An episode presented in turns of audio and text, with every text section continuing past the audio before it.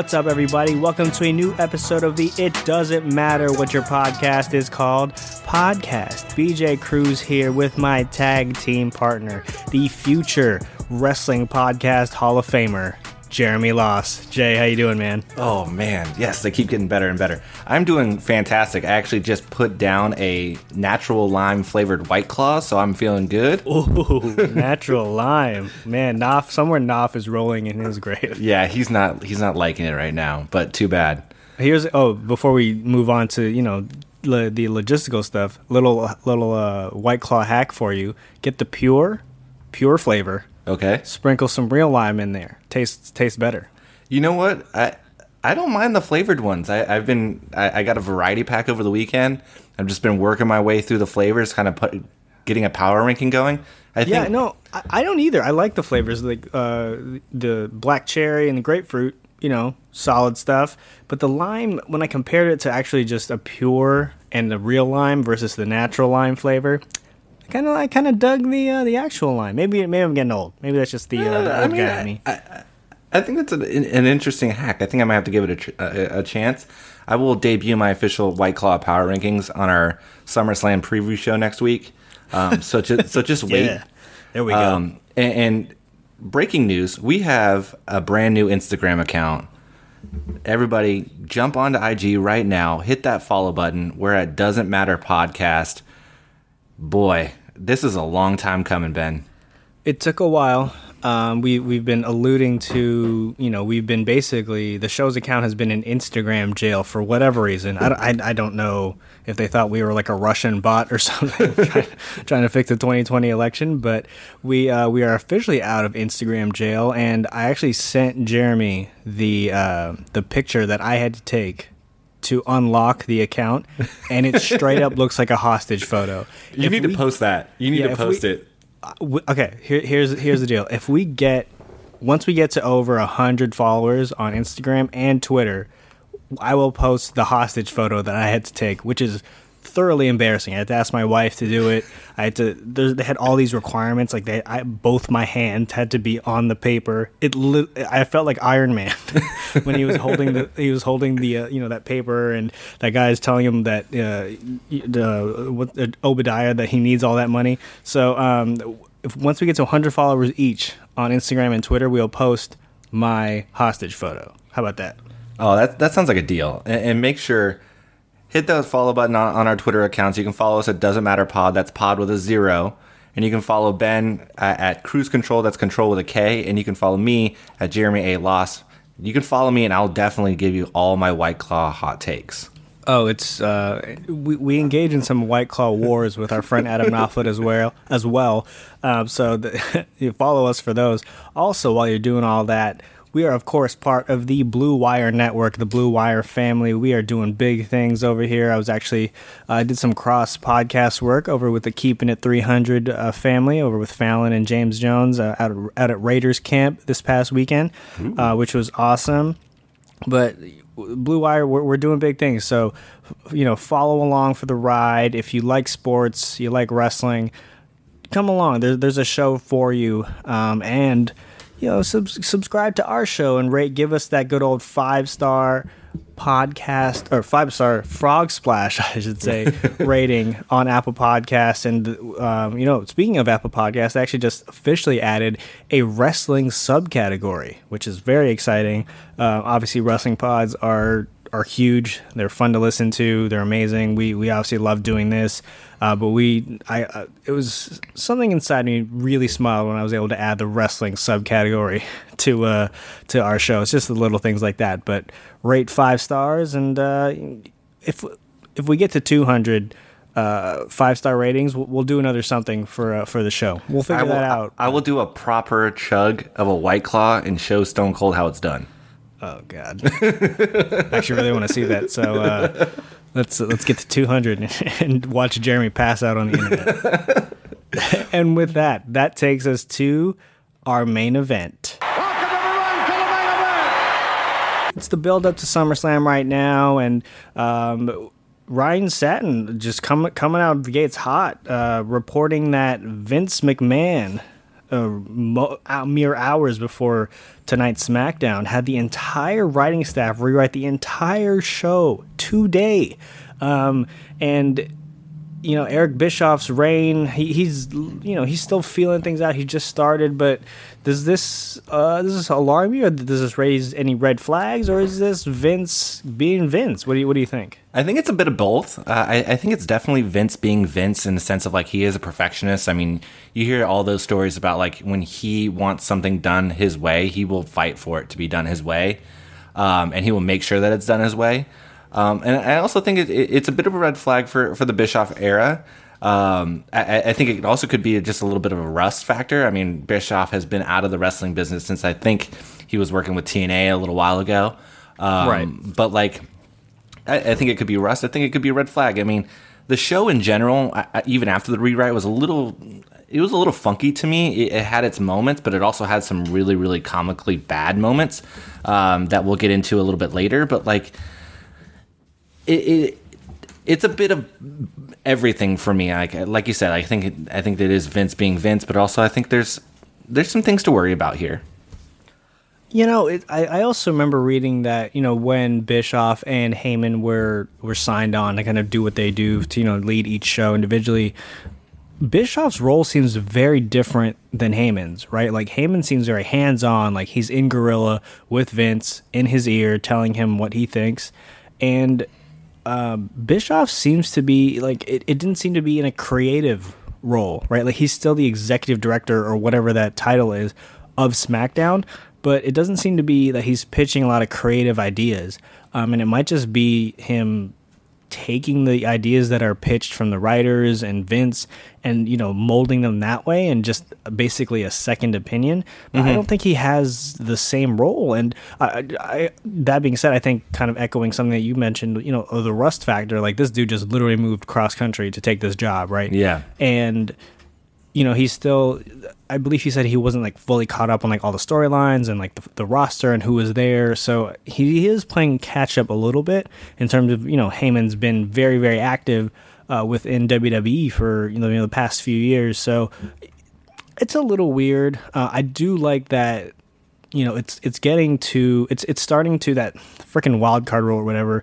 I did I saw a story that you know that they're starting to slowly phase that out. Thank God, um, because that was so stupid. But I think with the Heyman and Bischoff thing, they're slowly gonna um, they're slowly gonna take on a separate identity for each show, which I think yeah. is is much much needed because they you know for the past few weeks before they kind of were given the reins, it was just feeling like two wrestling shows. You know, yeah, that they were just they went together, and it was just like it was just too much. So the the faster they can separate this, and Bischoff can kind of put at least a little bit of his own spin on it, you know, the better. So I'm kind of give, I'm going to give him a little bit of a pass, but it was a little weird that you know this SmackDown like so close to SummerSlam like wasn't you know fully prepared. Right, exactly. Yeah, I mean, I, I am going to give it a pass. I think if this becomes an issue where you start seeing this on a more frequent basis, then you can start really really worrying about like Bischoff and what he's actually like wanting to do with that brand. I think it's important for them, like you said, to really differentiate the two brands, especially with with SmackDown heading over to Fox. Like when you get SmackDown on to Big Fox, it's going to have to feel like a very important big brand show. And you don't want it to feel like a second fiddle show to, to, to Raw or feel like just this, like a continuation of Raw. You want it to feel like its own entity. So I think it's going to be very important for them to kind of start their own path and start working toward really differentiating the product product. Um, so we'll see in the next in the next few weeks, especially post SummerSlam, and see if this continues to happen or if if SmackDown starts to kind of like build its own path and, and start create its own its own stories and really start to like uh, really start to hammer home its own storylines and create its own um, its own path. So um, yeah, yeah, I, I, would definitely like to. See, I mean, I think we'd all like to see that more. But something that they need to get away from is uh, these attempted murders that just keep happening on Raw and SmackDown. Uh, we'll get to the Raw attempted murder a little bit later, but uh, fresh in our minds is someone tried to murder Roman Reigns with a, a lot of plastic and metal, apparently. Uh, so toward the end of SmackDown, if you haven't seen it yet uh, he was walking to be interviewed, and then some mysterious figure pushed a bunch of crates and equipment on him, and he then he refu- refused medical attention, and that's how the episode ended. It, it was bizarre, um, and it's likely setting up his SummerSlam opponent, which I get, but Yeah. it was it was a strange choice, you know. It, it was something I haven't seen this company do in a number of years. It seemed very staged. It, it was like, I, I honestly like they definitely wanted to feel serious and feel like there there was a, an attempt at, at Roman's life, but it was comically bad. I mean, everything fell in slow motion. Um, even the like the the social posts that they put out afterward, like the video, um, just Right. it didn't it didn't look great. And then they they actually put a photo on their Instagram account of Roman laying underneath all this stage equipment, and it just looked like he didn't want to be there. It looked really uncomfortable. It looked very staged. It it, it was it's not the look that you want to have um, when you're trying to present yourself as like, like like you're trying to present a story that is a real life kind of threat there. Uh, it, it just didn't look it didn't look right at all. It's their own version of like who shot Mr. Burns. Like it, it I- I'm just dating myself here with that, like because I'm an old man. But like No, it's, it's a great reference. Spoiler alert: it was a baby. if this is a baby, oh wait, holy shit! What if it's Maria? Oh my god! Oh, You really just stopped the show. just, that'd be actually incredible. I would. I, um, as stupid as that segment was, I would be all for if Maria was trying to murder Roman Reigns on behalf of her unborn child. Jesus, man. Oh, that would that'd be incredible. I mean, but all likelihood, this is probably it's either.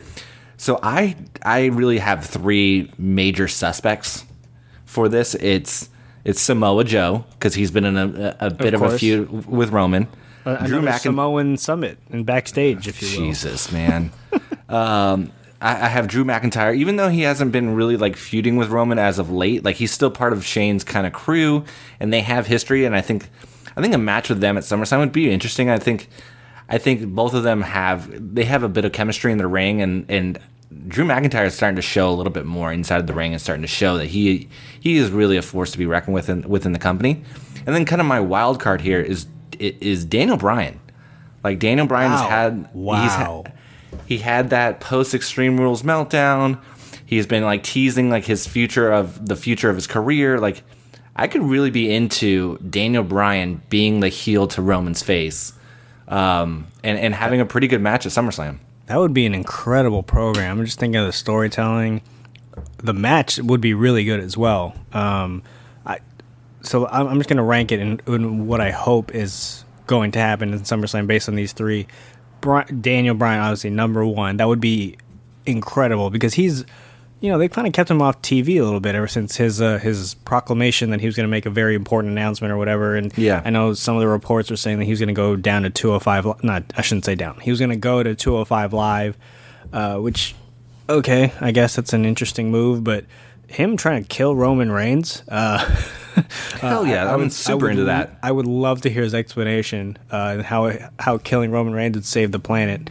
Um, Samoa Joe, obviously next. I think they have a lot of uh, wh- whenever they're in the ring together. I think it's that's amazing. Uh, they, they just they they have great chemistry, and I think they click. I'm I'm only putting Drew third just because we've seen it a lot, right? Like we saw That's it fair. At, Yeah. at Mania. We saw it at what was it? It was was it Stomping Grounds. Um, so we've seen it recently, and Drew's kind of engulfed in another feud, which I'm very interested in with Cedric Alexander, um, who also tried to, you know, he almost Murder a died. gang of people? Yeah. he, he tried to murder five people uh, by jumping off the, the the stage on on Raw on Monday. But um, who I think this is gonna. I will say this: like the fact that they left it on a cliffhanger, as weird as SmackDown was and has been, like you you want to tune in next week. You know what I'm saying? You're because you want to know at least. Well, there be there has to be clarity because it's the go home show, and I- that's probably going to set up who he's who he's going to be facing. So my fear is like, yes, they left it on a cliffhanger, but like, I have a feeling like they're gonna spoil it either on social or they're gonna spoil it on Raw. Like, I don't know if they're gonna actually wait until SmackDown to actually reveal. That's fair. this. Yeah. Like, because I mean, I mean, they could spoil it. They they may as well spoil it on Raw, and I guess then you use SmackDown to further the feud. Um, So Yeah, that- I mean, that's probably what's going to happen. probably. I mean, there's a 50-50 chance by the time you guys hear this, like it, it's already been revealed on their social accounts. So, um, moving on. We, we do have an official match made at SummerSlam, made for SummerSlam on SmackDown. Uh, we are going to get Charlotte versus Trish. Um, it's going to be an interesting match. Shocking. Yeah, I mean, we all kind of knew this was coming. Um, to me, this this screams Charlotte's going over. Like, I don't see how you can put Trish over on Charlotte at this point. At this point in time, I, I understand it's a legend coming back in her hometown uh, on a big card. Like, you want to have those feel good moments, but like, also like we also just saw Baron Corbin go over on Kurt Angle at, at WrestleMania. Like, I think you can put Right. Charlotte over here and just be fine. Yeah, I think Charlotte needs kind of a kick kickstart, but I do think that they're going to put Trish over just because it's in Toronto. Um, I like Charlotte is going to be at the she's going to be back in the title picture whenever she wants, and this seems to be. I mean, you you know how WWE loves to pump up their legends whenever they come back, right? Like, in in Trisha's hometown, I don't think they're going to do her like that. Like, they're not going to bring her back for just to go out on her back. You know what I'm saying? But like I Uh, could, I could see that.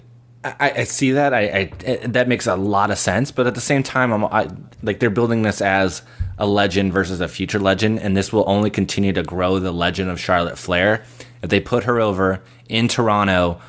Um, and, and really kind of just continue her push back towards the title picture because like like you said she kind of needs a restart she's kind of she is kind of like meddling in that area of like she's not in the title picture and she's definitely not a mid carder so she's kind of in the like in in the middle ground here. So like put her over, let her kind of work back towards the title picture for for Survivor Series. Or like if you want to long play it, you can put her back in and have her win the Royal Rumble or, or something along those lines. But I just feel like. I, I don't want. I don't think it's worth burying Charlotte at SummerSlam just to put Trish over for no good reason. Yeah, I mean, it- it'll be an interesting match. It's something I definitely want to see. I'm glad to see. I'm always happy to see Trish. She was a big part of my growing up as a human, um, and I can say that safely because my wife is watching The Bachelor and she's oogling over whoever's in the finale of that show. So I don't feel bad at all. But um, it's it's definitely. I'm, I'm glad she's like we knew this was going to happen. I'm glad she's back. She's obviously one of the all-time greats, if not the greatest uh, women's wrestler of all time. So it's it's definitely something that I want to see. And you know, we've kind of seen this story before, but only play out on like the men's side, right? It's like when Randy Orton was doing his Legend Killer bit. Um, and when we've seen, you know, Sting and Triple H or Hogan and Rock, it was, it was, these were must see matches. And th- this is definitely a must see match. And it's great that, you know, again, with everything great that the women are doing on that side, that they are now kind of involving something like this for Yeah. them. Yeah, I, I mean it's gonna be an interesting match. It's it's gonna get a huge pop because I mean I'm sure when Trish's music hit, music hits in Toronto, it's gonna go that that arena is gonna go ape shit. So uh, I, I'm looking forward to it. I'm just I I I I, I believe that they put over Charlotte here just to kind of con- continue the storyline. Uh, moving on. I- I mean, what can we say about Kevin Owens right now? He is like over like Rover right now. My goodness, he might be the most over face um, in the company. He is told you, man. I told you. He Jesus, has great man. face work, man. He's just he has it. He has, and he's not he's not like your white hot baby face, right? He's just he has an edge to him. He's got very much. And I don't. I He's the don't wanna- PG version of, of Stone Cold right now. Exactly Like, right. yeah. He has that Stone Cold ish edge, and it, it- like look, no one's ever going to touch Austin's like vibrato and like his badassery, if you will. Yeah. But Owens is just like the way you look at him, right? He he still looks like an indie wrestler. the way he dresses, like he's he looks like this scruffy dude who you wouldn't expect to be. You expect him to be a bad guy, and you know he's done great heel work for his the entirety of his whole career. But man, he is killing the game right now. Killing yeah. it. I, I mean, this is ve- this is very much Stone Cold, uh, Mr. McMahon, a Jace. They have, I mean, they're doing Kevin Owens versus Shane. Kevin Owens has a stunner. He's he's very much the anti-hero. It, it, it just feels very much the similar similar beats. Um, the big question I have is how how will the WWE screw this up? How will Vince screw this up? You know, I think to answer that, I think they already did, but I think that they are remedying it. I think they screwed it up by they had his initial face turn and then they turned him heel when he went heel on Kofi. On the New Day, yeah. right? and but uh, look, that had to do with you know they Brian Daniel Bryan was injured and that was their biggest you know heel at the time, so they needed someone to step in that spot. I get it, but I think they've already passed that stage of you know they flipped him back and forth like like they did with Braun last Yeah. year. So, but they've as long as they kind of keep him on this trajectory, um, you know, the sky's the limit right now. Like he's like you said, over like Rover is the perfect way to put it. That might be the title of this episode. um, but it's it, it's it's very much a diet version of you know Austin versus Vince, but Yeah. it's it's still very good because I think right now everyone, especially like the wrestling Twitter and the wrestling internet, genuinely has distaste and dislike for Shane, right? Yeah. And it's not it's not him as a person, it's just the position that he's in where we see him every week. He's wrestling, he's taking these spots from these people who deserve it. And KO is that guy. He's basically like speaking for now wrestling Twitter. When Austin was speaking for the people, the people of the Attitude Era, the people who would show up, uh, you know, KO is like our wrestling guy, which is Yep. super cool. Yeah, it like I said, it, it is Stone Cold, Mr. McMahon, and Jace. It, it, it's similar beats, um, and, and I, I like what they're doing. Uh, I just really hope they continue to do it, even when even when they move KO off of the the Shane feud. Eventually, he can eventually he can move into fighting more of the cronies. He can fight. He can Right. fight a Drew McIntyre, which he had a really really solid match with this uh, tonight. Yep. Um, Those two have really good chemistry in the ring. I mean, Kevin Owens is a fucking phenomenal worker, man. He, I mean, his all the the time he spent in the Indies developing his skills just really shows when he's in the ring. He is so good. Um, so I, I, I want to see them continue to to give Kevin Owens a shot as this anti-hero babyface, um, and see if he can continue to just push this character to the next level. Because I'm sure like fans are just eating this up right now, and if they can continue to do it right, it, it's gonna he's gonna shoot to the stars. So I'm glad you joined this KO babyface bandwagon, by the way. I mean, I can't, Hop I can't on, argue man. with this. I'm driving, I'm on it. you know? I'm on Hop it. on. I'm a big KO heel guy, but like this, this work that he's doing is just great. Um, moving on, it, it looks like we are we are going to get Ali versus Shinsuke Nakamura at SummerSlam because uh, obviously at Smackville or whatever the fuck the show was called this weekend. Great, uh, great name. Love it. um, they had a match. Uh, Nakamura actually went over, and then they had a rematch on uh, uh, on SmackDown tonight. Ali went over tonight, so it just feels natural that they're going to do the rubber the rubber match at, at SummerSlam. Ali was even like tweeting at Nak tonight, saying like, "Do you have plans for SummerSlam?" So it seems like we're headed in that direction. Those two. Uh, I'm never going to be mad about putting them in a ring together. Ali is a, a is a star. Uh, I don't I don't care what anybody says. That guy is a star. He is so Oh, he's, good. He's so good, and it's crazy that he was just in 205 Live, right, and just kind of there and Yeah. existing. And now that he's up, it, it just goes to show when you give guys and girls who can wrestle opportunities, no matter what their weight class, no matter what they look like, what, what their size is, like they will get over. And he's getting over to an extent that I don't think anyone ever projected. Like when you'd watch him at 205 Live, like I, I we would watch, you know, his, some of his when he was, uh, you know, chasing the cruiserweight title, and they would throw some of his matches on like the pre-shows of pay-per-views, and you're like, oh, this this dude's crazy, but Yeah. you wouldn't you know not seeing him on an every week basis now obviously he's kind of been a little bit off off the show a little bit and now this is kind of his reemergence but he's he's getting a legit shot and he very very much deserves it it's it's it's crazy to think too that you know his injury a few months ago is the reason that Kofi's in in the spot that he's in because mm-hmm. who who fucking knows, right? Like Yeah. th- that easily could have been his spot because he's that good.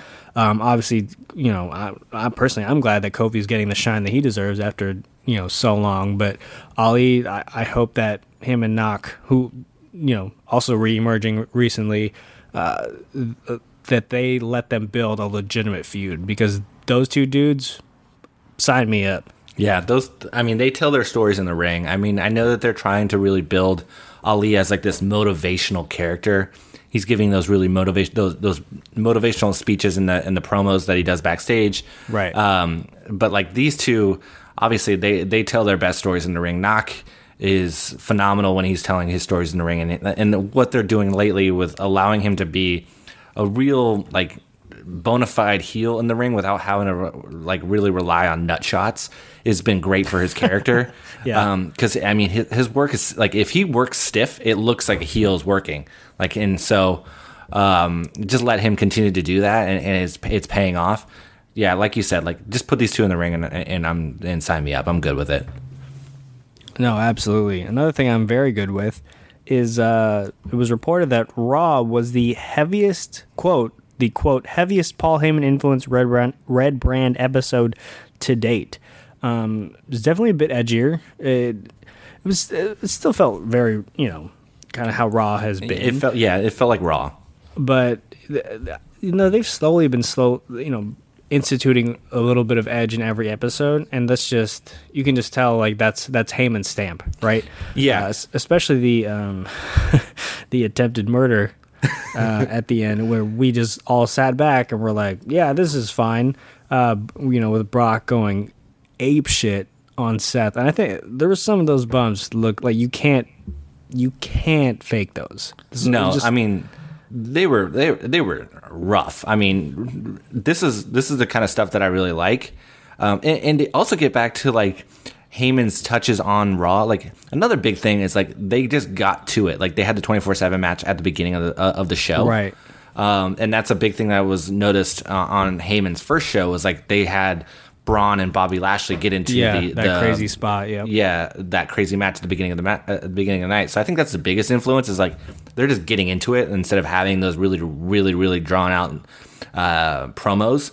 Um, and, and like you said, it was a little bit edgier, but there were some moments that we can get into a little bit more uh, later. But like, like you said, the, the Brock attack on Seth was to me was perfect. It, it really did solidify him as like that unstoppable beast, and really reminded people that he is a monster. Like because after he won or after he went away and came back and won money in the bank he was kind of playing that like devilish heel in the sense of like he was pul- pulling like really like stupid little tactics. Like for one like Yeah, when he won the money in the bank which is weird, he yeah. just snuck up and won it and then like he was trying to like uh trick people on when he was gonna cash in the money in the bank and he just wasn't being that monster heel and i think this kind of reminded people like if he wants to be a monster he can be a fucking monster and he destroyed seth. Holy shit. It, yeah, it um, it got pretty aggressive, uh, and you know it was it was really funny. I think I tweeted something that you know Vince talked about. excuse me, he talked about how. Uh, he took a little shot at AEW that you know they weren't going to do all this blood and guts and gore and stuff because you know they, they're trying to put out a more sophisticated product and then there's just a close up of Seth Rollins profusely bleeding from the mouth um, after being you know assaulted almost to death by uh, by Brock Lesnar. So it, again, it's been very it's been made very clear about where I stand on Brock. Um, and I will say that this does build a more compelling story uh, for the for for the match between Seth and Brock because it was kind of heading towards the same story as their WrestleMania showdown, right? Like, you know, Brock doesn't show up, and you know, Seth is like this, this, you know, the the underdog who's gonna fight through it, and it, it never got during their build up to WrestleMania. It never got like this physical. Like there was that um that Raw where Brock hit Seth with like six F fives or whatever it was, and like that was crazy. That was an awesome way to build it, but you, just kind of need to retell the story a little bit differently. And you know, if if this is a way to for them to unlock like a different Seth, uh, because you know, Seth's getting kind of roasted a little bit on the internet just for like the spots that he's being put in um, a little bit on the mic, Yeah. and you know the stuff that he's saying. And again, it's, he's a good soldier. He's gonna he's gonna say what's put in front of him, but if if they if this is their way of differentiating it, then I'm all for that. But only if it unleashes kind of a, a like a Kevin Owens esque face thing for Seth, if that makes sense. Because yeah, he needs to be less of like a pure baby face. right, he's he's he's kind of more like. Ricochet right now, or, or like a Rey Mysterio, where it's just like I'm the good guy, I'm gonna do what's right. Like he's not Ali, right? Like Ali, he- I can buy that. Uh, with Seth, we've we we've seen him turn on his brothers, right? Yeah. like he's he's he's a little bit crazy. He's a little bit cutthroat. Like let me see some of that in this thing with Brock. Like I I need, uh, I'm just spitballing here. Like he needs to do. So, I, I would love to see him go nuts on Paul Heyman. Just like do some like crazy borderline psychotic shit, and just put Brock in a different position. I don't Yeah, know. Just he's he's not a squeaky clean babyface like you said. He's not a Ricochet. He's not a Rey Mysterio. He needs to have some edge to him. So I'd be down for him to attack Paul Heyman. I think this what this also does is kind of adds uh, much needed adversity for Seth because like they've Yes. been even after like he lost the title, they've been in- introducing him as the Beast Slayer. And I think if you put him back into this position and kind of knock him down a few pegs, you allow him to build back up and allow him to fight through adversity as a babyface. And, and, and it just really kind of elevates his character and gets people behind him a little bit more as a babyface. Um, but yeah, I, I, I agree with you. He needs to have some edge to him because as a squeaky, squeaky clean babyface, he doesn't work for me. Um, because like you said, he's we've seen his warts, we've seen him turn on his brother, his brothers. So like, give him some edge. Really, really like turn it up to eleven. Push those boundaries of being a babyface, and I think we'll see it pay off for him. Speaking of Edge, uh, not Edge the wrestler. Uh, shout out to Adam Copeland. Uh, we have a new 24 7 champion, and it is not Drake Maverick. It is shame. not Mike Kanellis, but his pregnant wife, Maria Kanellis, who is now the. and I don't know why they're using this as a qualifier, like someone's ever going to beat this, but the first ever pregnant 24 7 champion. this is like this is going in such a weird direction, man. Like I like I was like pumped with the the fact that they announced that they were going to do like a like a 24/7 title match to start the show. And I was like, "Oh shit." Like the way that they had it set up, it was obviously Truth and Carmella versus Drake and his wife, and I was like they're gonna make it so Drake's wife wins the belt, and then Yeah. like Drake's gonna have to choose. And then they just kind of like flipped it, and they had Mike win it. And I was like, that's weird. And then like Maria, like just this whole okay. We need to talk about this whole Maria Mike storyline because at first I was like, "Oh, like this is a bit of a change." Like when they debuted it like weeks ago, um, I was like really into it because obviously Mike and Maria weren't on TV at all. They, uh, they were threatening to leave, and then they they sign new deals and they start this really really weird storyline. And, and now it's it's it's getting a little bit uncomfortable and, and a bit over the top for me. a little bit uncomfortable. Like she literally was like, she was knocking on the door saying, "If you don't open the door, I'm going to kick you in your vagina." And I'm like, "What the hell is going on?" Like it's, it's so weird. And then the way that she pinned him, I was like, "Jesus, man." I mean, big ups for them. Like, I mean, they are buying into this. Whatever they're, whatever they're being sold, they're buying into it, and and they're giving it 110 percent. Because like, she is really, really laying it on him during the like during the tapings, and he is just fucking taking it. Um, so so I mean, I guess I'm into it, but it, it is getting a little weird and get a little getting a little uncomfortable. It definitely speaks. I think the, I don't like. I don't know what type of crowd they were trying to play this to. Maybe it's like the, uh, you know, what you and I are The dominatrix married. crowd, or maybe something like that, Well, or like well, guys that you like know, to you, get. You and I are you and I are both married, and we you know we uh, from time to time have to compromise with the misses. And It's just kind of like part of marriage, and sometimes you like you'll play like the victim, quote unquote. Um, and maybe this is them just playing like I don't know that you know the wife is the head of the household. like if this so isn't weird, like, if this is like a- 1950 anymore, you know this is 2019. But if this is like a women empowerment storyline, it just feels a weird way to do it. I don't know if it's empowerment. I think this is literally them just trying to humiliate Mike Kanellis. Maybe this is maybe this is him saying like I just want to be on TV and like this was my idea. Like this if this is something that you think is compelling. Clearly him or Maria pitched this and Vince, you know, fully bought into it. But it's it's interesting to see like how far they're going to push it. Yeah. That being said, Maria's champion is brilliant because She's laying it on there, man. She is laying it on there. who's gonna be the person who like like she can't even take a bump. You know? Yeah. she's pregnant. Like, even a roll up very dangerous you know? A pregnant woman is you you just can't mess with them. Like there's just the, the invisible bubble around them that exists. So uh, it might just be it might be like uh, a situation where you know what's his name? Um Jinder Mahal got pinned on the plane and he was like sleeping. That's probably how Marie is going to lose the belt, and and you know it'll keep going from person to person. But it, the placement of the belt on her, the, all the dialogue and whatnot aside, has been phenom- That was phenomenal. That It was a decision. it was choice. a it, it was an interesting turn, and I kind of welcomed it a little bit because like we were getting it was Drake and then R-Truth and Drake and R-Truth, and I- I mean I love that because those two guys together are just fucking fire. But like mixing it up a little bit is always going to be a welcome like a welcome sight for me because it just kind of refreshes things and allows things allows Truth and Drake to kind of go back to hunting it down, which they're really good at. Um, I, I, I don't know how they're gonna get the belt off of her. I mean, I'm sure it's gonna be something similar like to Jinder, like you said. Um, they did tease the OBGYN appointment. I would be fucking shocked if they did anything with it, but Oh uh, well, no, that's how they'll probably be able to pin her because she'll be laying down already, and I mean, someone's gonna be the doctor. Gonna, are they really going to have somebody pose as a doctor come in with her legs on stirrups and pin Look, her? look, man. They, they someone already, Truth already ruined Drake Maverick's wedding. You know, and I think th- th- I would not.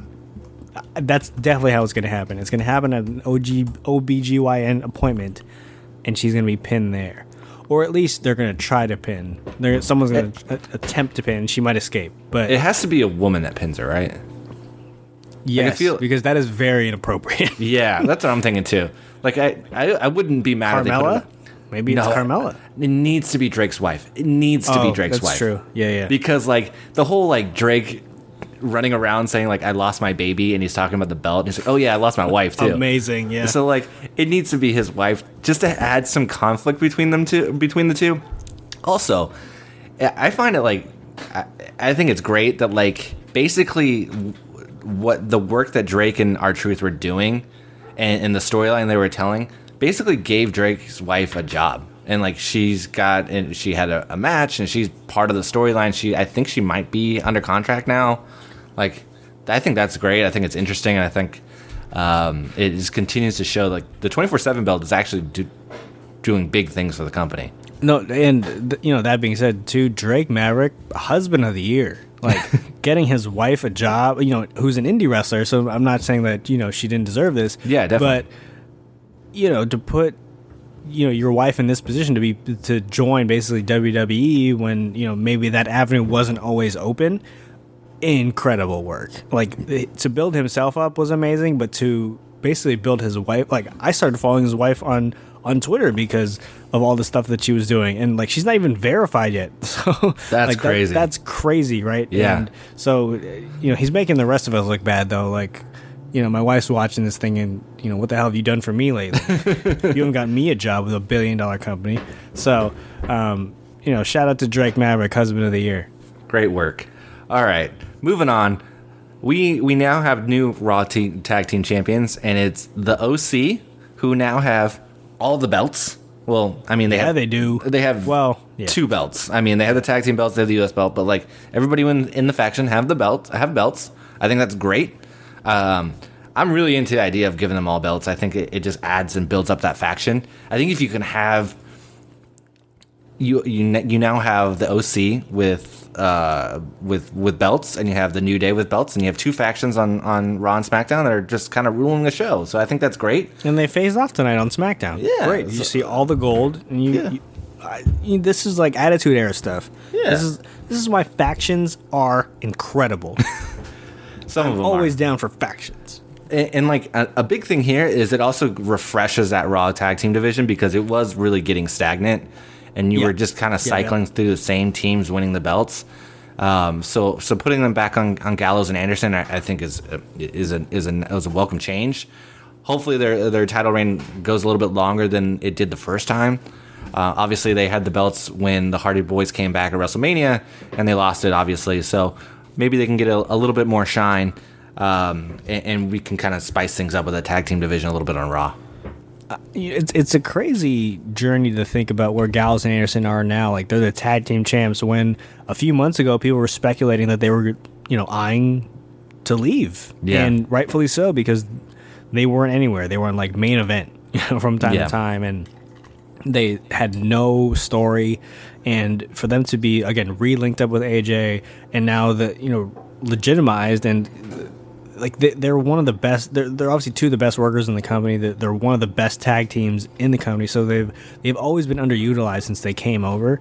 So to, to finally watch them get their shine, especially with you know let, us call it, I'm like the OC like pains me. All I think about is just like the theme song for the show on Fox. Like it's, it's the Bullet Club. Like that's Yeah. who they are. Um, and it's it's it's it's really solid. Like, and it, it's it's it's awesome that they've you know balanced it with you know the new day, the faces, the the high the high merch selling guys on one side, uh, on the SmackDown side having all the belts, when and the OC on Raw having all the belts, like the the, the heel faction. So it's it's it's really good balancing by by WWE and, and striking while the iron is hot because the OC is super over. like Yeah, they're- I, that's I think that that shirt is going to be one of their best selling shirts probably relatively soon. And I think they, they really understand that and they're trying to capitalize. Yeah, I mean the shirt is probably one of the better ones on uh, uh, for for WWE merch because obviously WWE merch is awful. I mean it's just run of the It mill. is, man. That, you got to pick and choose. There's, Yeah. there's some gems in there. I, I- think with with uh, Gallows and Anderson winning winning the belts, I think this to me this kind of means that like AJ is going over at SummerSlam. There's no way you take the No belt doubt. off of him um, shortly after Gallows and Anderson win the belt. Like I think you need to keep it on him just so that everybody has the belts for an extended period of time. I think it just makes sense. So, I mean. There was a while for a while there. I was thinking A- uh, Ricochet definitely goes over, but to me, this just screams AJ's going over, and, and and we'll just continue to run with with the club or the OC, if you will, with all the belts. Speaking of the club, it's time to pay some bills. And if you haven't already, it's time to join the Harry's Club. So we've got an announcement to make. Blue Wire is teaming up with Harry's to make sure our listeners are shaving comfortably. Go to harrys.com slash blue wire to save $10 on a value trial set, which includes three things, which I love to talk about. One, a five blade razor with lubricating strip and trimmer blade. Two, a rich lathering shave gel.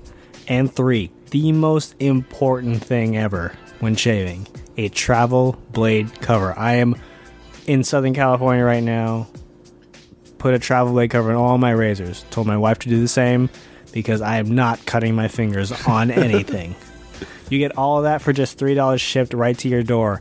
Enough for the cheap razors. It's totally worth trying Harry's. Harry's is fixed shaving by combining a simple, clean design with quality and durable blades at a fair price. Harry's founders were tired of paying for razors that were overpriced and overdesigned. We all do that, guys. Harry's bought a world class blade factory in Germany that's been making quality blades for over 95 years.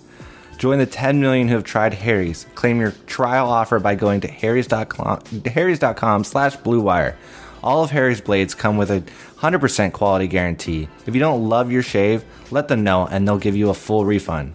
Again, make sure you go to harrys.com slash bluewire to redeem your razor for $3. Again, that's a cup of coffee. So do it. $3 is so cheap. Like It's super cheap. I was I was in the McDonald's drive-through with my wife on uh, on the drive long drive and they don't their dollar menu doesn't exist anymore. So I'm just letting you know how cheap $3 really is because a McChicken now is 189. That's insane. That's a fucking ripoff. That's a ripoff. Jesus Christ. Um All right, let's get into some news and notes. We got some things to dive into. First off, we got some new SummerSlam matches. Again, this card is going to be way, way, way, way, way, way, way too long because obviously they're putting on matches that don't need to be on this card. They're putting on Miz versus Dolph Ziggler. I don't understand why. It's not a big match. It's just going to be filler, but I this- mean, that screams pre-show to me. No. It does. But I, I have a feeling that's going to be like the opener or something. Like they're going to put on Unless something. unless they do something, you know, on the go home shows where this really they do something that really kind of take it takes it to the next level. They, like they have to do something where it adds some spice to it because right now it's, it is just kind of obviously we knew this was going to happen because you know they've been obviously Miz was there when Dolph super kicked HBK. Maybe th- there's definitely going to be some HBK involvement. I feel like Definitely. that that's what this has to you know accumulate to. So if that's going to happen, cool because HB dude, I know HBK's retired and he's doing his NXT thing. He's in great shape. Like I thought they were it's t- crazy. I thought they were teasing him potentially coming back to do like one match or doing like Right, some but- sort of spot. I, but he's also gone on record. You know, they had to pull teeth with him to get him in that Taker Kane match with Triple H, right? Yeah. And he's he's just very happy with his life, and being an NXT trainer or coach or whatever he he's doing. I mean, don't get me wrong. I don't want to see him back in the ring, but I'm just saying, like, Yeah, I, I, I thought I heard some things, some rumblings that they were potentially like looking at him coming back in, for storyline purposes. he, but he does look match ready though. I will say that I, I don't want to see either because like he's my childhood wrestling hero and my favorite of all time, and like I want to keep that image of him like forever. Uh, but if he had to go, like he literally could. He's he looks in for like a ten, like maybe ten minutes, he could probably Yeah. go. uh, and another match that was kind of a, that was basically announced during the SmackDown tonight is Sami Zayn versus Aleister Black. Hell yes. Sign me the fuck up. Let's yes, go. please. Yes, I am so fucking in on this. Sami Zayn's very punctual because you know Aleister Black he cut one of his weird backstage promos again, and you know for before Cesaro responded uh, in the in the last set of those, it took someone a while, right? Sami Yeah. Zayn was like, "Oh shit, someone needs he wants to fight, I'm in." So Yeah. shout out to Sami Zayn for being a very punctual Canadian as always. And I know, like I just said, like Mal- uh, Miz and Dolph Ziggler are just like is just like filler, and you can easily say that about Sami Zayn and Aleister Black.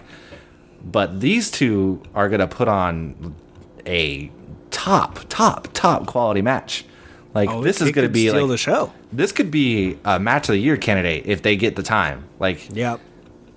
I sign me up. I I, I would watch this fucking in like a bar. Like it, I would watch this at a bar wrestling. I don't care. Like these two are Yeah. fucking incredible. And Aleister's already he already him and Cesaro stole the show at the last pay per view. So Yeah. he's very very capable of doing that. And Zayn is just he's he's like foaming at the mouth to do something incredible, and he's he's put in some consistently really really good work. So this is gonna be I think it's gonna be an amazing match. as long as they get the time. If they don't get the time, it's not going to be great. Like if they get the time, they can put they can The, sh- they can. the show's already like house down. 17 hours, so might as well give him 30 minutes. Fuck it. All right, moving on. So last week we obviously had the the Raw reunion, which I, I wasn't a huge fan of, um, and, and X Pac and Scott Hall actually came out and, and said they, they weren't particularly fond of what what the plans were for for their involvement either, um, and I thought that was really interesting because obviously they came out with with Seth Rollins as part of the whole uh, feud with the OC. Obviously, that spot was was supposed to be Ricochet, and and, it, and if you listen to their comments.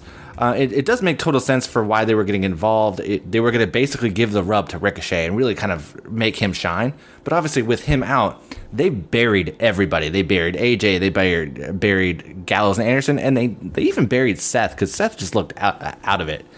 And both of them were like, "We Seth didn't look like a guy who needed some friends. yeah, exactly. And like both of them even said like even said like they they voiced their concern like we don't want to bury these guys, and they were obviously overruled. Um, but I just found it interesting like they had the same reaction that that I and many others had, which was like they don't they didn't want to bury the talent, and they were kind of forced to. Yeah, it's unfortunate that it had to go that way, especially because you know the OC is again on an upward trajectory, as proof by you know this past week, especially. But uh, you know that being said, at least it didn't deter from where they were headed, right? Like they ended up winning the tag team titles, you know, on Raw. Uh, you know, Gallows and Anderson. They had a big featured match on SmackDown against the New Day, so it at least you know, it achieved what they were trying to achieve. They they need to get these guys on TV, and like you said, the original plan was to have Ricochet in that spot, right? Like I think that was th- with Ricochet in that spot. That that segment is very very different because with Yeah. Seth it just felt awkward because Seth was you know he, he's obviously part of his own faction, um, so Ricochet was supposed to be that guy to get that push, and the fact that you know he was injured and and they had to last minute change it to Seth, um, it, I, I think that definitely kind of decreased from the segment, but it, it wasn't entirely the writers or whoever's fault about that. Um, and- but I do appreciate that they're like. they- like, They're wrestlers, right? They, they they came. They know they've been in that spot where AJ and Gallows and Anderson were. Like they didn't want to be buried by the you know the quote unquote old guys when they were you know at their peak. So it it, it just really speaks to you know when you get good minds in there and and good guys, um, they they really understand like what's wrong and what's right. Yeah, definitely. All right, moving on to some AEW news. We have the first official match revealed for the first AEW on TNT show. I mean, we still don't know what that show is going to be called, but at least we have a match. We are going to get Cody versus Sammy Guevara. This is you know, pretty interesting to me. Um, obviously, Cody is, is in a storyline now with Shawn Spears. It's going to go through All Out, and I'm sure it's going to be carrying over past All Out.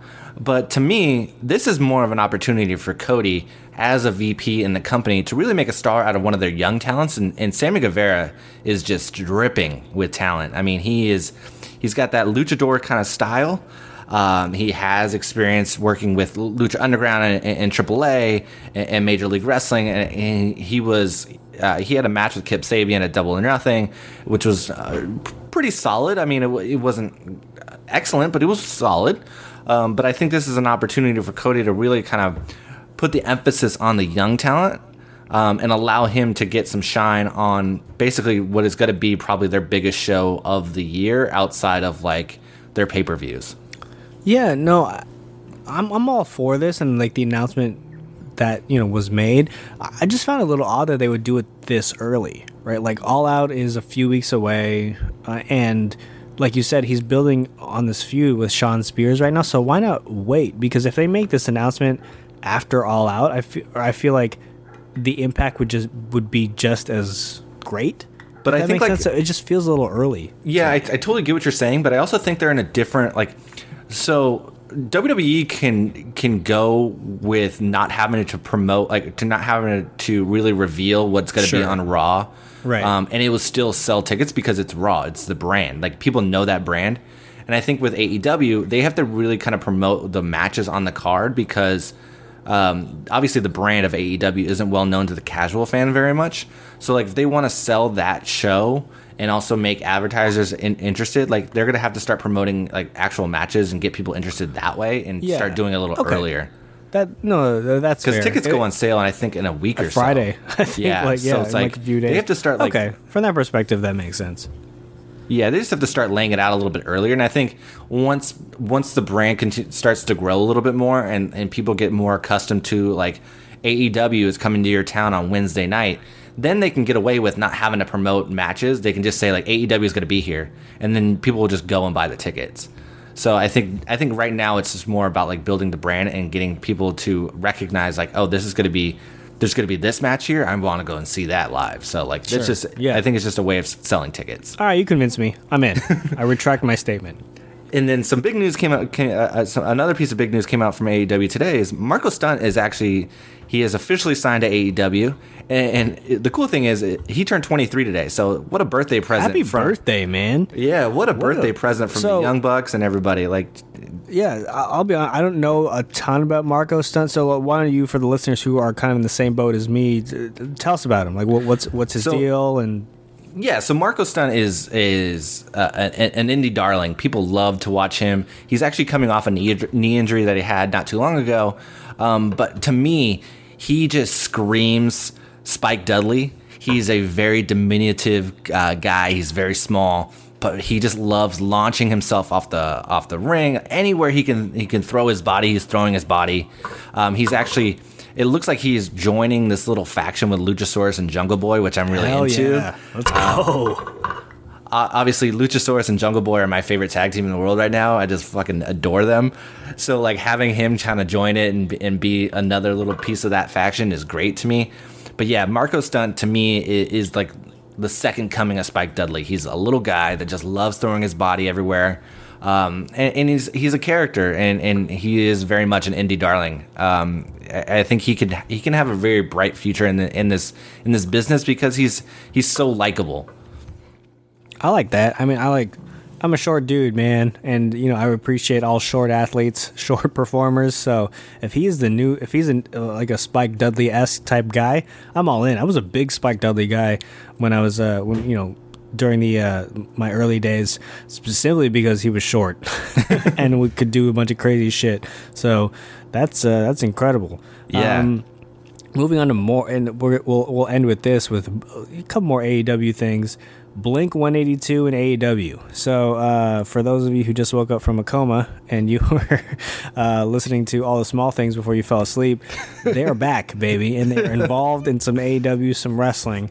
Uh, Jay, why don't you why don't you set the scene for us about how all this kind of came about? So this is a, a really interesting story. Um, so one of my favorite wrestlers to follow right now is Joey Janela. He is uh, everything about him is is just He's screams a ton good. of fun. Yeah, It's very good. Uh, there was a story that came out I want to say a week or two ago where he was at a Blink 182 concert and he actually got into a uh, a real fight with Enzo Amore. Yes, the scumbag known as Enzo Amore. Yeah. Um, yeah, he got into a real fight, and then he kind of leveraged it into a shirt, which was like it, it's like a really like hand drawn shirt that says "I was there" and it has the date of the show, and uh, it's it's fucking incredible.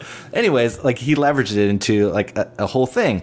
Well, this this video package it, it shows Joey Janela and, and Jimmy Havoc kind of brawling it in what looks like an empty auditorium or empty uh, arena, whatever. And, and Darby Allin comes rushing in because obviously those three are having a match at All Out, which is uh, I'm sure someone's gonna die in that match because it's gonna be fucking incredible. Um, That's and a tease for All Out, by the way. I mean, just there's gonna be You're so not much- wrong, by the way, th- but yes. There's going to be so much blood in that match. It's going to be fucking incredible. Um, anyways, so it, it just looks like a random ass promo because they're all just brawling. You're like, okay, they're building a match, and then the camera turns, and that's when like the the, the M Night Shyamalan twist happens because the camera turns and there's Blink 182 just standing there, and Mark Hoppus just looks at him and he just goes, again, Janela, what the fuck? And that's how the video ends, and I'm like. That is brilliant. That is how you get everybody involved in this and build and, and capitalize on a on a viral moment and really kind of take advantage of of one your talent and also take advantage of a really big band and and and brand that is Blink 182 even though like their heyday was 10 15 years ago like people still know Blink 182 and people still follow those Twitter account tw- those social accounts so if you can get those videos on the, those videos on their social accounts it's just going to open their eyes open um, open avenues to fans that maybe not follow or know AEW so I thought it was brilliant uh, and I thought it was hilarious. I watched that video countless times just because the way Mark Hoppus turns and says like "What the fuck" to, to Joey Janela. Um, so I, I thought it was great. Yeah, I think that's something that AEW has been doing really well, and this probably just speaks to Cody's brilliance, the Young Bucks' brilliance, and uh, Kenny Omega's brilliance. Is that they understand that they can use the internet to further their promotion, right? Be, uh, you can obviously see that with being the elite, like that's obviously a huge hit, but they understand that eyes are just always on the internet. So this, you know, it only takes a little bit for something to become viral, especially within the wrestling internet community.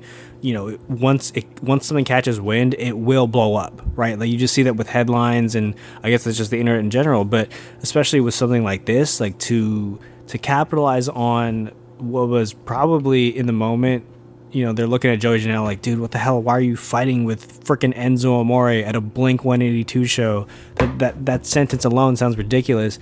For them to capitalize and turn it around into a positive just speaks to like the thinking that they have, and um, it, it's it's just really really that that's what gives me hope about AEW. Right? It's it's not like obviously the in ring product we've seen is very very good. Right? Like that that just that is what it is. But the fact that they are thinking beyond what's just on TV is is I think what's going to take them from being like this upstart to a legit WWE competitor. Mm-hmm. Definitely. All right, so I think that I don't think we have hot takes tonight. I, I think We're, we're, so we're saving them. We've, we've I think we're saving them for the SummerSlam lead up. We we we we, we got it. We figured out you know as we've been doing the the white wine hot takes, which we love to do. It's our favorite segment. It's your favorite segment. Uh, we sometimes we just got to save them. You know, you got to save your ammo uh, because something else will come up. And you, if you just keep having hot takes just to have hot takes, you become freaking Skip Bayless, and we are we are not trying to be the Skip Bayless of the wrestling world. Definitely So, not. Well, well, I think the hot takes that we've delivered have been legitimate, like feelings and takes that we have. I got a lot of heat last week, by the way. Oh well, uh, you deserve that. I'm not. I'm not here. I'm not going to defend you at all. I woke up to like just a shit ton of text messages. you look. You you didn't even warn me about what your take was going to be, and I was like, in my head as you were saying, I was like, "Yo, you're gonna die on this hill. this is this is the most insane thing I've ever heard as a wrestling fan." Uh, and again, for those of you who are uh, who want to see Jeremy eat his own words, uh, get us to over 200 uh, five star ratings on Apple Podcast, and Jeremy will see how hard it is to chug two bottles of any liquid, uh, but Two specifically bot- White Claws. I mean, they're two they're two little little cans. I can I can handle it. Little I'll do it. cans. Oh I'll do God. it. I'll do it correctly. and, and make Jeremy sure has kids. He's gonna do this in front of his kids. No, I'm not. oh my goodness! And make sure you follow us on on Twitter and Instagram. Now, if you get us over hundred um, followers on Instagram and Twitter, Ben will post his uh, his prison photo that he had. Basically, you can Jeremy's the only person and my wife who's seen this photo. It is This photo's incredible. it's It- thoroughly embarrassing. if we if we can like continue to ramp up our following on social, we can even make that our header because it's, it's oh, absolutely. I don't care. I don't. I have no shame. I'll make a shirt out of it. It's incredible. yeah. um, so you can follow us on uh, on Twitter at doesn't matter pod. That's pod with a zero. You can follow me personally at Jeremy A Loss. You can follow Ben at Cruise Control. That's Control with a K. And you can follow us on Instagram now at doesn't matter podcast. I know it's slightly different, but I mean that's just the way things work. We are going to be posting some really funny uh, photoshops uh, basically every day that we we we, we have a, a, a podcast. Uh, we're coming up with ideas. If you guys have any ideas of what we want to Photoshop, if it's a wrestling poster or if it's a, a funny image from a match, send it our way, and we'll we'll try to Photoshop faces on it and, and try to make it interesting and have a little fun with it. And of course, please subscribe and hit us with that five star frog splash rating on Apple Podcasts.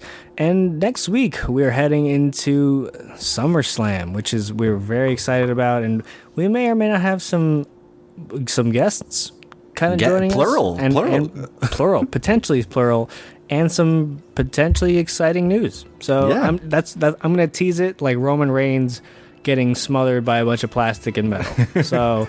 We're gonna end the show on a cliffhanger. Yeah, we are. Uh, But that, well, on a cliffhanger, and we'll always end it with if you've got another wrestling podcast that you listen to, It doesn't matter what your podcast is called. Oh man, I hit that. there we go. Like, watch out, Mike Rome. Jeremy's coming for your job. Have a good one, everybody. Later, guys. Peace.